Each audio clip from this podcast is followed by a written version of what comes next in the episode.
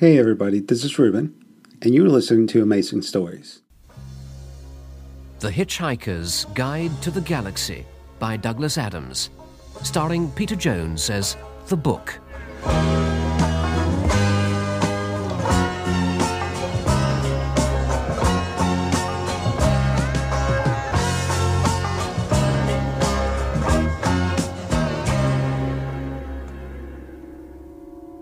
The story so far.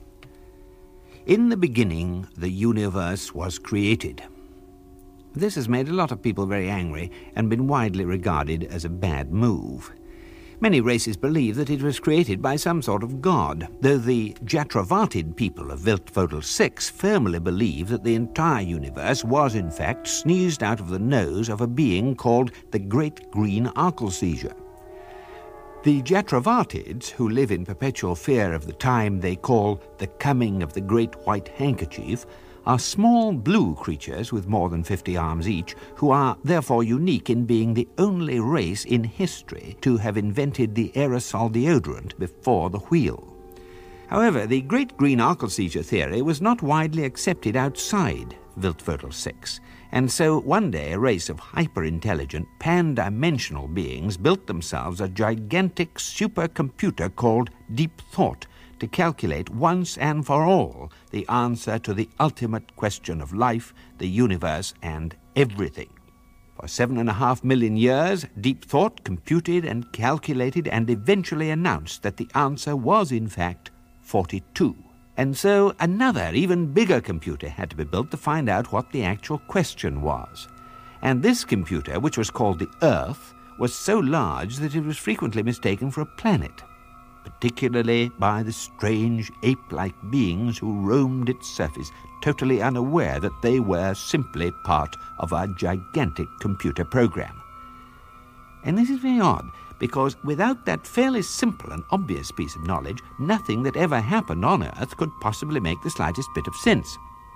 However, at the critical moment of readout, the Earth was unexpectedly demolished to make way for a new hyperspace bypass, and the only hope of finding the ultimate question now lies buried deep in the minds of Arthur Dent and Trillian, the only native Earth people to have survived the demolition. Unfortunately, they and their strange companions from Betelgeuse are at the moment being shot at behind a computer bank on the lost planet of Magrathea. This is what the computer bank is about to do.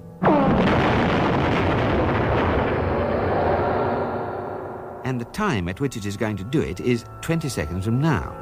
The computer bank is absorbing a hell of a lot of energy. I think it's about to blow. It's a shame we never managed to get the work done revising the book. I thought it looked rather promising. Yeah. What book? The Hitchhiker's Guide to the Galaxy. Oh, that thing. Look, I hate to say this, lads, but this thing really is going to blow up. Okay, okay.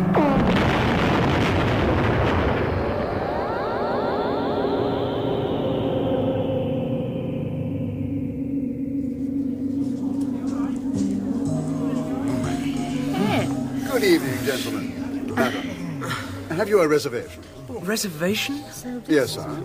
You need a reservation for the afterlife? The afterlife, sir? This is the afterlife. Well, I assume so. I mean, there's no way we could have survived that blast, is there? No. None at all. I certainly didn't survive. I was a total goner. I was Wham, dead bang, too. and that was it. I mean, we didn't stand a chance. We must have been blown to bits. Arms, legs, everywhere. Yeah.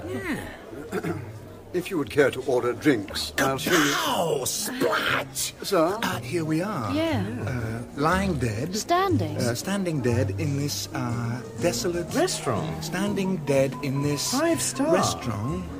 Bit odd, isn't it? Uh, yeah. Nice chandeliers, though. It's not so much an afterlife, more a sort of après-vie. Hey, hang about. I think we're missing something important here. Something that somebody just said. About the chandeliers? No, something really important. Hey, hey, hey, uh, you. Sir? Did you say something about drinks? Certainly, sir. If the lady or the gentleman would care to take drinks before dinner. Yeah, great. And the universe will explode later for your pleasure. Hey, what? Oh, wow, what sort of drinks do you serve here? I think Sir has perhaps misunderstood me. Oh, I hope not. It is not unusual for our customers to be a little disorientated by the time journey. so if I What might suggest time journey? You mean this isn't the afterlife? afterlife, sir, No, sir. And we're not dead. Uh, no, sir. The Sir is most evidently alive. Otherwise, I would not attempt to serve, sir. Then where the photon are we? Hey, hey, hey, hey, hey! I've sussed it. What? What? This must be Milliways. Milliways? Yes, Milliways. The restaurant at the end of the universe. End of what? The universe. When did that end? In just a few minutes. Um, now, if you would care to order drinks, I'll show you to your table. The restaurant at the end of the universe is one of the most extraordinary ventures in the entire history of catering. A vast time bubble has been projected into the future to the precise moment of the end of the universe. This is, of course, impossible. In it, guests take their places at table and eat sumptuous meals whilst watching the whole of creation explode about them. This is, of course, impossible. You can arrive for any sitting you like without prior reservation because you can book retrospectively, as it were, when you return to your own time. This is, of course, impossible. At the restaurant, you can meet and dine with a fascinating cross section of the entire population of space and time. This is, of course, impossible. You can visit it as many times as you like and be sure of never meeting yourself because of the embarrassment that usually causes. This is, of course, impossible. All you have to do is deposit one penny in a savings account in your own era, and when you arrive at the end of time, the operation of compound interest means that the fabulous cost of your meal has been paid for. This is, of course, impossible. Which is why the advertising executives of the star system of Bastablon came up with this slogan If you've done six impossible things this morning, why not round it off with breakfast at Milliways, the restaurant at the end of the universe?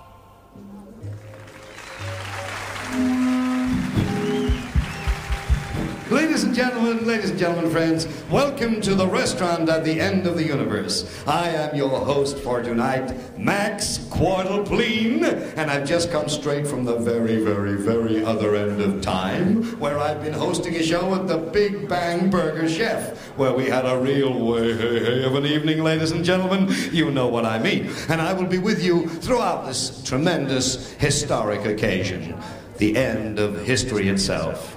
I just want you to think about that, ladies and gentlemen, friends. Thank you. Yeah, it was. Well, thank you, thank you. La- ladies and gentlemen, take your places at table. The candles are lit, the band is playing, and. What now? Uh, yes, it's uh, down the corridor, the second door. And as the force shielded dome above us fades into transparency, revealing a dark and sullen sky, hung heavy with the ancient light of livid swollen stars, I. That I can see, friends, we're in for a fabulous evening's apocalypse. Thank you very much. But look, Ford. Surely, if the universe is about to end here and now, don't we go with it? Oh, no, no, no. Look, I mean, as soon as you come into this dive, I think you get held in this sort of amazing force shielded temporal warp thing. Hmm? Look, look, I'll show you. Now, imagine this napkin, right, as the temporal universe, right? And, and, and this spoon as a transductional mode in the matter curve. That's the spoon I was eating with. Oh, all right, imagine imagine this spoon is the is the transductional mode in the matter curve. No, no, better still, this fork. Hey, could you let go of my fork, please? Well, look, look, look, why don't we say this wine glass is the temporal universe? So if I sort of. Yeah, well, forget that. I mean, do you know how the universe began for a kick-off? Yeah, probably not. Well, all right, imagine this. You get a large round bath made of ebony. Where from? Harrods was destroyed by the Vogons. Well, it doesn't matter. So you keep saying. No, no, listen. Just imagine that you've got this ebony bath, right? And it's conical. Conical? Kind No, no, sh- it's, it's, conical? it's conical, okay? So what you do, you fill it with fine white sand, right? Or sugar, or anything like that. And when it's full, you pull the plug out, and it all just twirls down out of the plug hole. But the thing is, no, the clever thing is, is that you film it happening. You get a movie camera from somewhere and actually film it. But then you thread the film in the projector backwards. Backwards? Yeah, neat, you see. So what happens is you sit and you watch it, and then everything appears to spiral upwards out of the plug hole and fill the bath. Amazing. And that's how the universe began? No, but it's a marvellous way to relax. Funny man. Well, broke the ice, didn't it? Now, and as the photon storms gather in the swirling clouds around us, preparing to tear apart the last of the red hot, hot suns, I hope you'll all settle back and enjoy with me what I'm sure we will all find an immensely exciting and terminal experience. Believe me, ladies and gentlemen, there's nothing penultimate about this one, you know what I mean? this, ladies and gentlemen, is the proverbial it. Oh, thank you, thank you. And after this, there is void. Absolute nothing. Except, of course, for the sweet trolley and our fine selection of Aldebaran liqueurs. And now, at the risk of putting a damper on the wonderful sense of doom and futility here, well, I'd like to welcome a few parties. Now, do we have a party here? Do we have a party here from the Zanzel Quasur Flamorian Bridge Club from beyond the vert void of Quarn? Are they here? Yeah. Oh. Yeah. Oh, that's wonderful. Waving their Quan streamers in the air. Good, jolly good. And a party of minor deities from the halls of Asgard.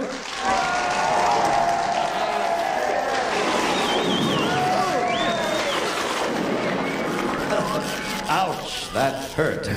Still, we're all friends of the end of the universe. Now, do we have here a party of young conservatives from Sirius B? Yes, yes, we do. And lastly, a party of devout believers from the Church of the Second Coming of the great prophet Zarquon. Well, fellas, let's hope he's hurrying because he's only got eight minutes left. no, but seriously, though, no. Seriously, no, please, please. I mean, no offense meant because I know we shouldn't make fun of deeply held beliefs. So I think a big hand, please, for the great prophet Zarquon wherever he's got to. Well, as you know, thank you, thank you. As you know, I just want to say how marvelous it is to see how many of you come here time and time again as the final excuse me, sir? death throes Who, me? of nature begin Mr. their Zaphod Beeblebrox. Ah, yeah. Uh, there is a phone call for you. Hey, what? Here? Hey, hey, but who, who knows where I am? Zaphod. Perhaps it's the police. Could they have traced us here? You mean they want to arrest me over the phone? Could be. I'm a pretty dangerous dude when I'm cornered. Oh, yeah, you get a pieces so fast that people get hit by the shrapnel. I am not personally acquainted with the metal gentleman in question, sir. Metal? But I'm informed that he has been awaiting your return for a considerable number of millennia. It seems you left here somewhat precipitately. Hey, left here. We've only just arrived. Indeed, sir, but before you arrived here, sir, you left here. You're saying that before we arrived here, we left here? That is what I said, sir. Put your analyst on danger money, baby. Now. No, no, no, wait a minute. Where exactly is here? The planet Magrathea, sir. But we just left there. This is the restaurant at the end of the universe, I thought. Precisely, sir. The one was constructed on the ruins of the other. Ah, you mean we've travelled in time, but not in space? Listen, you semi-evolved simian, go climb a tree, won't you? Oh, go and bang your heads together, Four Eyes. No, no, your monkey has got it right, sir. Who are you calling a monkey? You jumped forwards in time many millions of years while retaining the same position in space. Your friend has been waiting for you in the meantime. Well, what's he been doing all the time? Rusting a little, sir? Marvin! It must be Marvin! The paranoid android! Space cookies! Oh, hand me the wrap rod plate, Captain. Pardon, sir? Pass the phone, waiter. Gee, you guys are so unhip, it's a wonder your bums don't fall off. Ah, what, sir? The phone, sir. Marvin! Hi, how you doing, kid? I think you ought to know I'm feeling very depressed. Hey, yeah? Oh, we're having a great time. Food, wine, a little personal abuse, and the universe going foom. Where can we find you? You don't have to pretend to be interested in me, you know. I know perfectly well I'm only a menial robot. Yeah, okay, okay, but uh, where are you? Reverse primary thrust, Marvin. That's what they say to me. Open airlock number three, Marvin. Marvin, Fine. can you pick up that piece of paper? Yeah, okay, I've got that. Pick up that piece of paper. Here I am, brain a silo. Yeah, yeah, uh, I'm quite used to being humiliated. I can even go and stick my head in a bucket of water if you like. yeah. Uh, Would you like Marvin, me to go and stick my head in a bucket of water? I've got one ready. Wait a minute. What's he saying, Zaphod? Oh, nothing. He just phoned up to wash his head at us. Has that satisfied you? Will you please tell us where you are? I'm in the car park. In the car park? What are you doing there? Parking cars. What else Yeah, well, yeah, yeah. Okay, okay, stay there. Come on, guys, let's go. Marvin's down in the car park. The car park? What's he doing in the car park? Parking cars. What else, dum dum? Oh. Hey, Ford, come on, Trillian, let's move. What about my pants, Galumbi?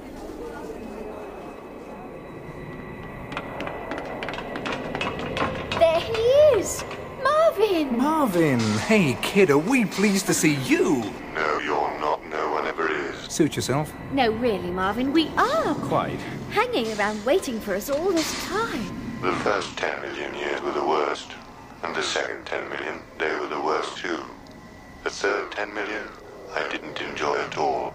After that, I went into a bit of a decline. Hey, Zaphod, come and have a look at some of these neat star trolleys. Look at this baby, Zaphod. I mean, the tangerine star buggy with the black sunburst. Hey, get this number. Multi-cluster quark drive and Perspulex running boards. This has got to be a Lazlar Lyricon custom job. Look, the infra-pink lizard emblem on the neutrino car. Oh, yes, and I was passed by one of these mothers once out near the Axel Nebula. I was going flat out, and this thing just strolled past me. Star drive hardly ticking over. Just incredible. Too much. Oh, ten seconds later, it smashed straight into the third moon of Jaglan Beta. Hey, right? Yeah, but a great looking ship there. Looks like a fish, moves like a fish, steers like a cow. No kidding. No. Oh, wait a minute, wait a minute. That one there. Hey, hey. Now that is really bad for the eye. I mean, it's so black, you can hardly even make out its shape. Light just falls into it. And feel this surface. Yeah. Hey, hey, you See, can't. it's just totally frictionless. Oh, this must be one mother of a mover. I bet even the cigar lighter's on photon drive. Well, what do you reckon, Ford?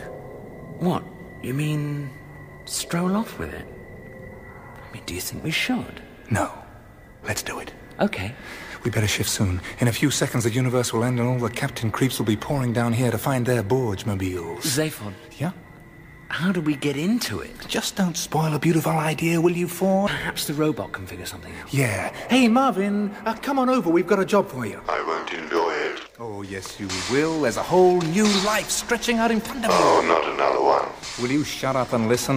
This time there's going to be excitement and adventure and really wild things. Sounds awful. Marvin, all I'm trying to say. Suppose you want me to open this spaceship for you. Marvin, just listen, will you? What? I suppose you want me to open this spaceship for you. Um, uh, yeah, yeah, yeah, that, that'd, that'd be. Well, I Uh, wish you'd just tell me rather than trying to engage my enthusiasm because I haven't got one. Hey, how'd you do that, Marvin? Didn't I tell you I've got a brain the size of a planet? No one ever listens to me, of course. shut up, Marvin. See what I mean? Hey, Zaphod, look at this. Look at the interior of this ship. Hey, weird. I mean, it's black. Everything in it is just totally black. And now, ladies and gentlemen, the moment you've all been waiting for. The skies begin to boil. Nature collapses into a screaming void. In five seconds' time, the universe itself will be at an end. See, friends, see where the light of infinity bursts in upon us. What, what's happening here? Who's this? I don't believe it. A big hand, please, for the great prophet Zarquon. Uh, hello, everybody. Sorry I'm a bit late. Had a terrible time. All sorts of things cropping up at the last moment. Uh, how are we for time? Um,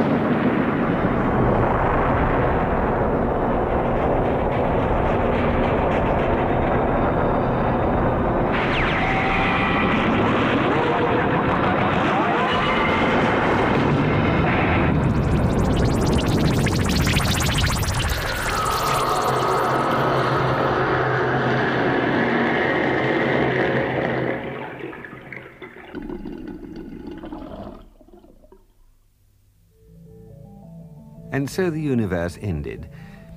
One of the major selling points of that wholly remarkable book, The Hitchhiker's Guide to the Galaxy, apart from its relative cheapness and the fact that it has the words Don't Panic written in large, friendly letters on the cover, is its compendious and occasionally accurate glossary.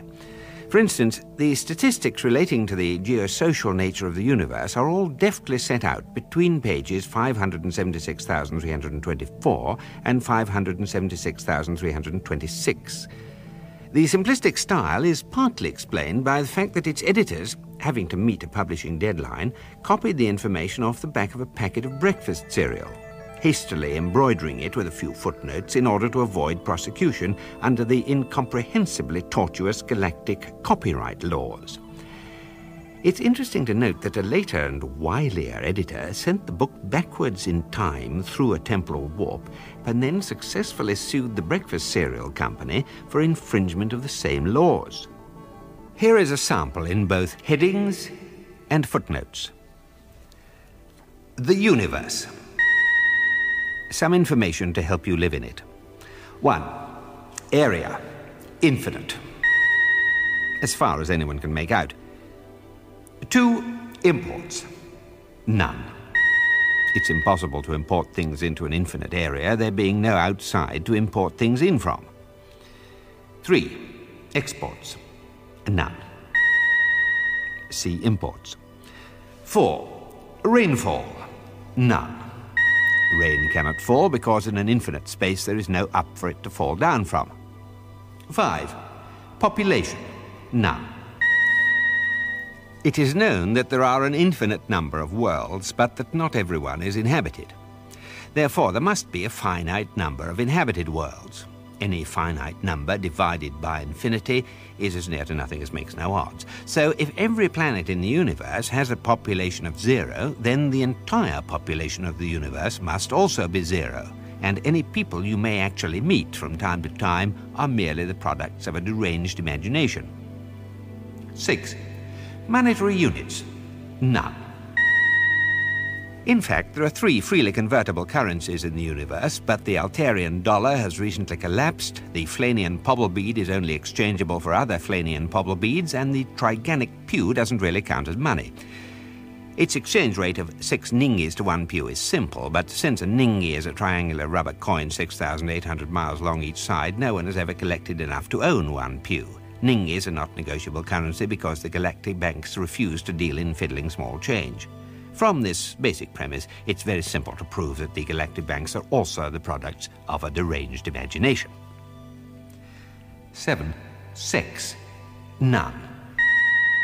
Well, actually, there is an awful lot of this, largely because of the total lack of money, trade, banks, rainfall, or anything else that might keep all the non existent people in the universe occupied. However, it's not worth embarking on a long discussion of it now because it really is terribly complicated. For further information, see chapters 7, 9, 10, 11, 14, 16, 17, 19, 21 to 84 inclusive, and most of the rest of the book. It's largely on account of passages like this that the book of The Hitchhiker's Guide to the Galaxy is being revised by Ford Prefect and Arthur Dent.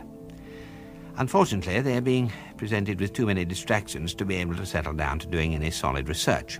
Not only does Arthur Dent still have to find the question to the ultimate answer of life, the universe, and everything, but the newly stolen spaceship is currently behaving rather like this. Basically, what you're trying to say is that you can't control it. I'm not trying to say that. The whole bloody ship is. It's the wild colour scheme that freaks me. I mean, when you try and operate one of these weird black controls which are labelled in black on a black background, a small black light lights up black to let you know you've done it. What is this? Some kind of intergalactic hyper... Well, perhaps it is. Isn't there any way you can control it? You're making me feel space sick. Time sick. We're plummeting backwards through time. Oh, God. Now I think I really am going to be ill. Go ahead. We could do with a little colour around the place. Oh, for God's oh. sake, Zaphod, go easy, will you?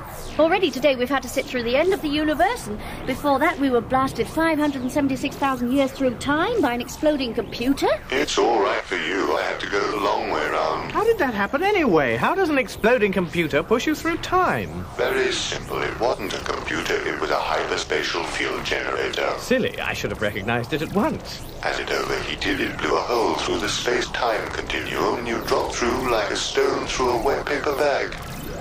I hate wet paper bags. Hey, that sounds better.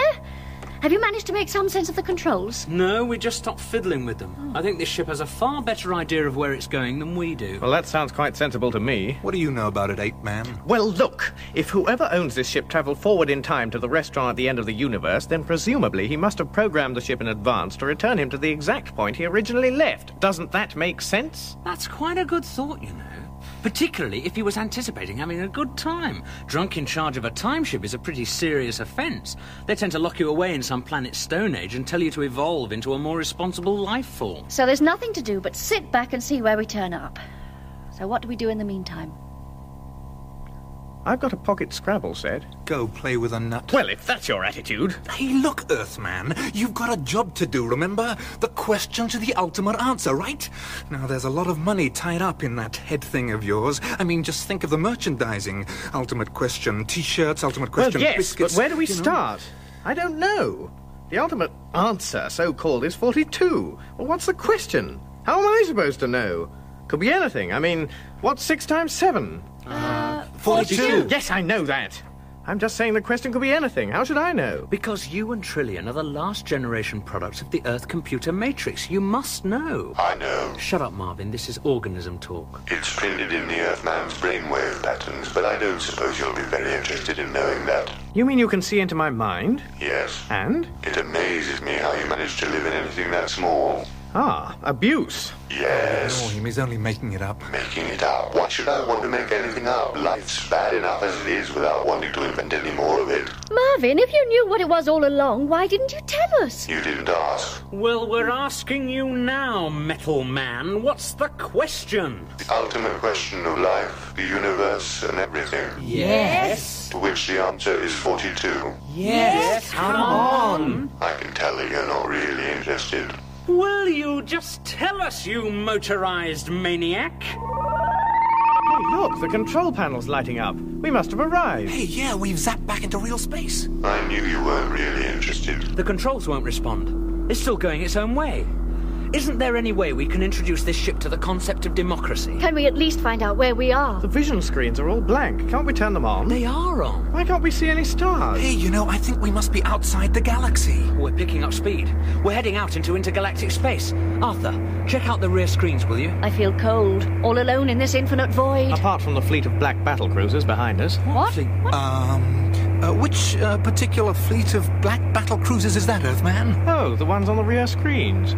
Sorry, I thought you'd noticed them. There are about a hundred thousand. Is that wrong?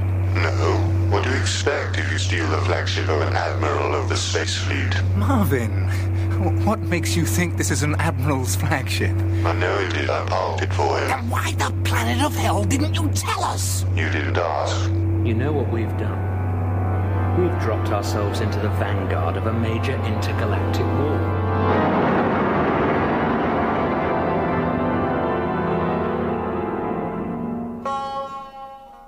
Will our heroes ever have a chance to find out what the ultimate question is? Will they be too busy dealing with a hundred thousand horribly beweaponed battle cruisers to have a chance to have a sympathetic chat with Marvin, the paranoid android? Will they eventually have to settle down and lead normal lives as account executives or management consultants?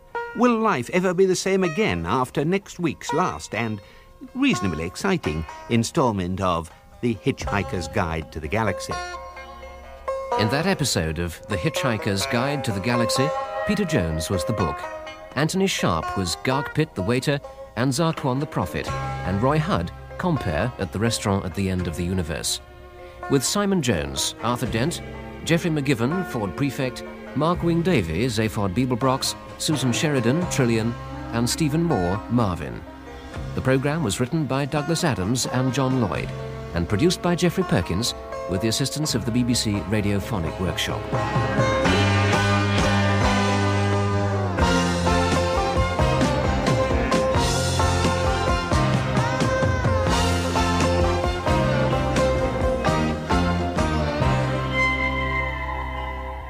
If you would like a copy of the book, The Hitchhiker's Guide to the Galaxy, please write to Megadodo Publications, Megadodo House, Ursa Minor, enclosing £3.95 for the book, plus £597,812,406 7p postage and packing.